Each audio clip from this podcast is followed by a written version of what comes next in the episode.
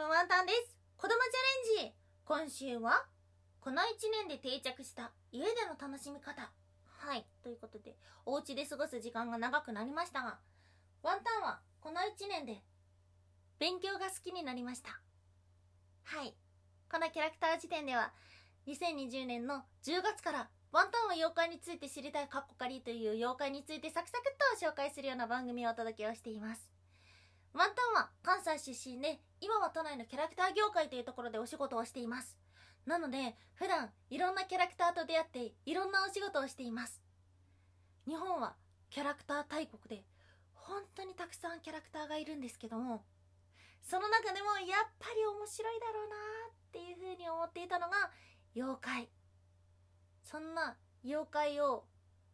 知りたい、知ってもらいたい、キャラクターの面白さを伝えていきたいっていうふうに思い、今は毎週木曜日と日曜日に一生懸命勉強しています。ワンタンはもともと妖怪についての知識は全くありませんでした。怖い気がするから。怖いものは見ないし聞かないし調べない。それがワンタンだったんですけど、調べていきたいなって思ったんです。私たちは海にも山にも風にもお米一粒一粒にも魂が宿っていると思っている。だから自然現象や文化がキャラクターになる。それが妖怪だっていう風にワンタンは勝手に仮説を立てて今いろんな妖怪を調べています。でもね、ワンタンはもともと勉強できない子だったんですよ。もうそういう設定とかそういうのじゃなくて本当にできなかったんです。小学校2年生の時にもけつま、けつまずいてしまって で、算数はできない、国語もできない、理科、社会、英語もできない、実技も大してできない。うん。とにかく勉強ができない子だったんですよね。テストとかしたら、40点台前半ぐらいかな。一生懸命勉強して。だからさ、たまにさ、テレビとかアニメとかで60点とか70点とかだって、ああ、もう私はダメだとかって言ってる人がもう信じられなくて、めっちゃ高得点なのに何を言ってんだろうっていう風に本気で思ってて、うん、高校1年生の時の数学とかもほんと13点とかですもん。1年間の平均出したら17点とかそれぐらいだったんじゃないですかね。ああ。まあそんなワンタンだったので、勉強がね、できないとね、好きにもなれないし、楽しくもないし、って思って過ごしていたんですが、大学に入って、そこで出会った哲学の先生のところで、ワンタンはキャラクターを哲学的に解釈するっていうような研究をしていて、まあ、大してめちゃくちゃ頭のいい大学かって言われたら、もうそんなことはないんだけど、でもそこで、その論文で学部賞をもらって、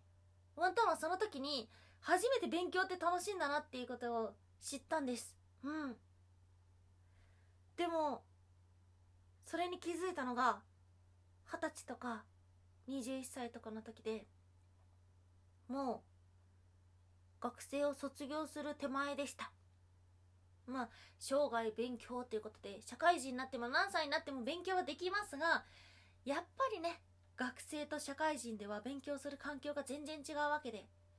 まあ、お仕事のことで勉強することは、自分も周りももちろんあると思うんですけども、お仕事ではないことで、わざわざ知りたいと思って、勉強して、そしてそれを形に残るものにして発信するって、やらなくても生きていけることじゃないですか。でもワンタンは今それをあえてやって、最初は10月とかは聞いてくれる人やっぱ少なかったけど、ちょこちょこちょこちょこ活動を続けていって、今すごいたくさんの人が聞いてくれていて、ちょっとした賞みたいなのもらったりとか、あとは、なんか、ポッドキャストのランキングに載ったりとか、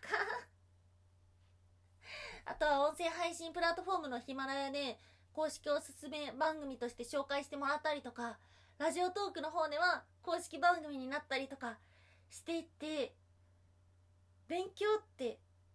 楽しいんだなっていうのをね、大人になって思い出したんです。この1年間、お家でやることなくて、でも知りたいこととか勉強したいことはあって、それを始めてみて、あ、そうだ、勉強って楽しかったんだっていう風に、今、気づくことができましたでもそれはワンタンが自分で作って自分で発信していて気づけたんじゃなくてこうしてリアクションがあってこそなんですよね。うん。再生数見たりとかリアクションボタンの数見たりとかあとはいただくギフトやお便りとかを見てはあワンタンが面白いと思った妖怪を聞いてくれてる人がいる。でその中にはもしかしたら面白いっていう風に思ってくれる人がいるかもしれない。それに気づいてあ勉強って楽しいなっていう風に思うことができました。今まで10代の時は全然勉強ができない子だったのに大人になってこうして発信することで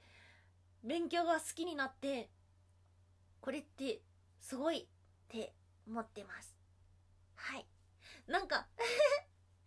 気持ちがこもって手を握りながら喋ってたので。なんかすごい伝えようとしてる子がいるなみたいな感じの 話のテンションになってしまいましたが。改めましてワンタンに勉強が面白いっていうことを教えてくれてありがとうございます。そしてワンタンはこの1年間で勉強が好きになりました。ワンタンにとってのこの1年で定着した家での楽しみ方っていうのは勉強です。はい。ということでお聴きいただきましてありがとうございました。以上空飛ぶワンタンでした。